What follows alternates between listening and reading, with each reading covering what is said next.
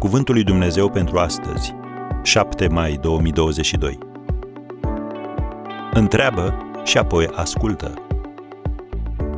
Pârâșul fraților noștri a fost aruncat jos. Apocalipsa 12, versetul 10.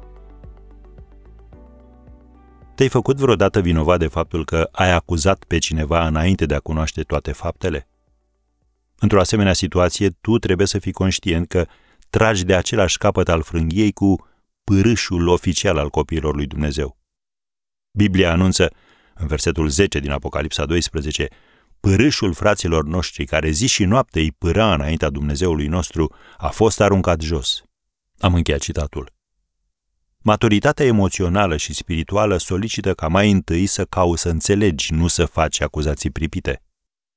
Uite-te la exemplul pe care ni l-a dat Dumnezeu în grădina Edenului.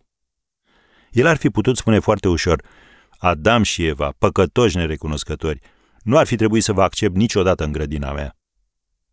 Stilul non-acuzator al lui Dumnezeu atunci când i-a confruntat pe Adam și pe Eva cu privire la păcatul lor, oferă un model puternic acelora dintre noi care avem tendința de a vorbi înainte de a fi în posesia tuturor informațiilor. Biblia spune în Geneza 3 de la versetul 9 Domnul Dumnezeu a chemat pe om și i-a zis, Unde ești?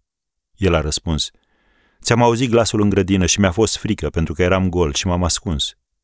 Și Domnul Dumnezeu a zis, Cine ți-a spus că ești gol? Nu cumva ai mâncat din pomul din care sporuncisem să nu mănânci? Închei citatul. Putem remarca faptul că Dumnezeu știa deja răspunsul la toate cele trei întrebări pe care le-a pus.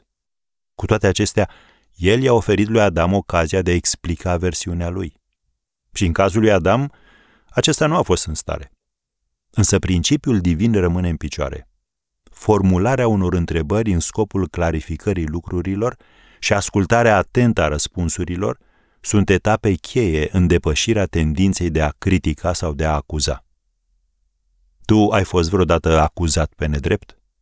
Dacă ți s-a întâmplat asta, nu face și tu altora același lucru. Întreabă și apoi ascultă.